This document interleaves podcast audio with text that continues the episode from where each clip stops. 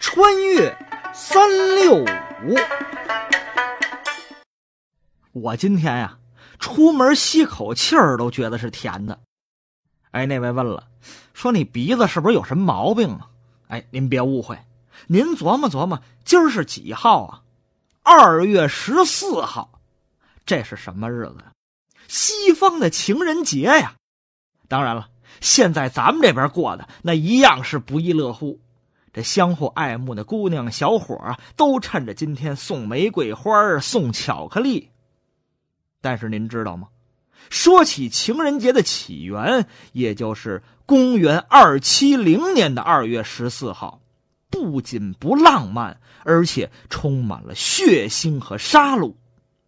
今儿的穿越三六五，就跟您聊聊情人节的由来。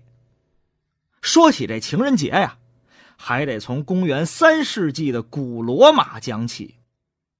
那时候的古罗马不仅连年征战，而且苛捐杂税特别多，生活不好过也就罢了。可当时颁布的一条法令，让绝大多数人都无法接受。什么法令啊？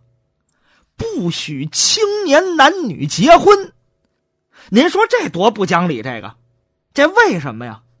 因为当时的国王认为啊，一旦这青年男子要结了婚，上战场打仗就会有所顾忌，为了家里的老婆孩子，就不愿意甘冒牺牲、奋勇杀敌，不肯出全力打仗，战斗力自然会下降。所以这国王就下令，不许青年男子结婚。要是发现谁偷着摸的结婚，不但结婚的新郎新娘要受到处罚，连主持婚礼的牧师都要受到牵连。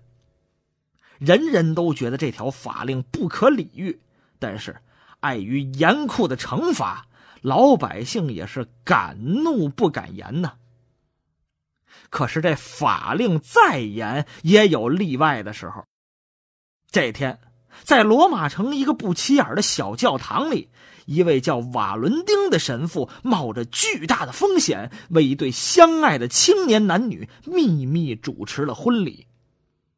可纸里包不住火呀，这消息最后还是走漏了，而且传到了国王那里。国王心说：“好啊，好大的胆子！就在我眼皮子底下，还有人敢公然违抗我的法令。”这还了得！勃然大怒的国王下令捉拿这对新人和那个主持婚礼的神父。得知消息的瓦伦丁神父赶紧把这对小夫妇送出城，自个儿呢主动投案自首，为的就是吸引官兵的注意，为相爱的人争取更多的逃跑时间。勃然大怒的国王心说：结婚的年轻人抓不到。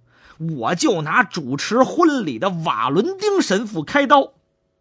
可这个时候啊，国王又后悔了，因为当时制定不让结婚的刑法虽然严酷，但是罪不致死。他只好把瓦伦丁神父钉在十字架上，拖到集市中暴晒，想让老百姓都看看，这就是违抗我法令的下场。瓦伦丁神父在集市中一晒就是三天，可国王不知道，他非但没有开口认错，反而对集市上来来往往的百姓说：“相爱是圣父赋予我们的权利，他的慈爱也会庇佑和保护真心相爱的人。”阿门。老百姓本来就对国王的这条法令是怨声载道。听神父这么一说，更觉得为了打仗不让结婚，简直是荒唐。这天，国王来到城墙上，正想看看这瓦伦丁神父晒死了没有，却没想到啊，神父不仅好好的活着，还有百姓偷偷的给他送水喝。这国王气得鼻子都歪了，下令杀了那个送水的人。还让官兵当着百姓的面用鞭子狠狠的抽打瓦伦丁神父，很快，神父身上被打的是皮开肉绽。国王心说：“小样儿，这下知道我厉害了吧？看你还嘴硬！”哪知道，神父虽然被打得皮开肉绽，却依然向百姓们布道：“圣父怜悯我们，即使我们的肉体不在，灵魂也会永远在神的庇佑下。相爱没有错，也永远不会有错。”老百姓听了这些，群情激愤，有些激动的还哭了出来。大家都为瓦伦丁神父的遭遇愤愤不平。国王气坏了，逼着每个围观的百姓拿石块扔瓦伦丁神父。你不是口口声声说爱人民，上帝会保佑你？那就让你看看你最爱的信徒们是怎么伤害你的。百姓们手里拿着石块，都不忍心再伤害这个可怜的人。可旁边就是明晃晃的刀，不扔就是死。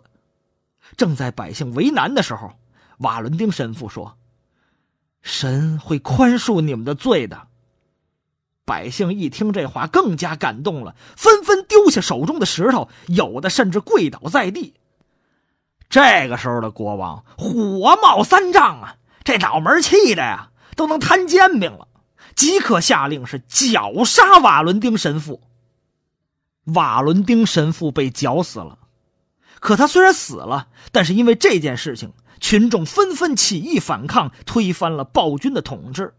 后来啊，人们为了纪念这位为相爱的人而死的神父，就把他死的那天二月十四日设为瓦伦丁日，而神父的名字瓦伦丁，也就是后来英文中“情人”这个单词 “Valentine” 的由来。